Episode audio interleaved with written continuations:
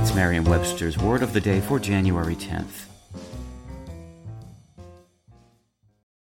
Hi there, it's Julia Louis Dreyfus. You may know me from my podcast called Wiser Than Me, where I talk to older women and get their wisdom from the front lines of life. I was amazed by how many people told me our show made them look forward to getting older, which is why I'm here to talk about season two of the show.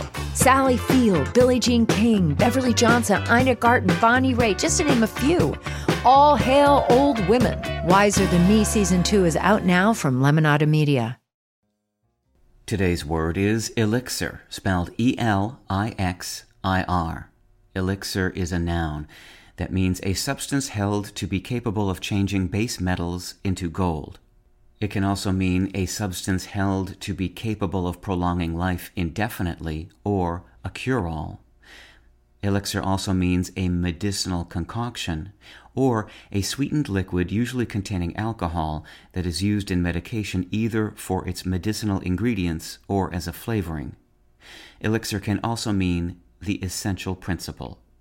Here's the word used in a sentence from the Arkansas Democrat Gazette by Bryan Hendricks. Before turning in on a really cold night, a hot toddy really helps knock off the edge. My elixir of choice is a cup of hot apple cider mixed with a shot of 12 point bourbon. The word elixir has roots in the practice of alchemy. It was used in the Middle Ages as the word for a substance believed to be capable of changing base metals into gold. Its later use for a drug purported to prolong one's life led to its use in the names of medicines of mostly questionable effectiveness.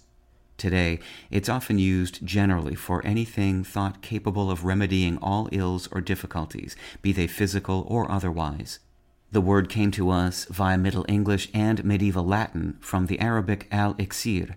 It probably ultimately derives from the Greek word xerion, meaning desiccative powder. With your word of the day, I'm Peter Sokolowski.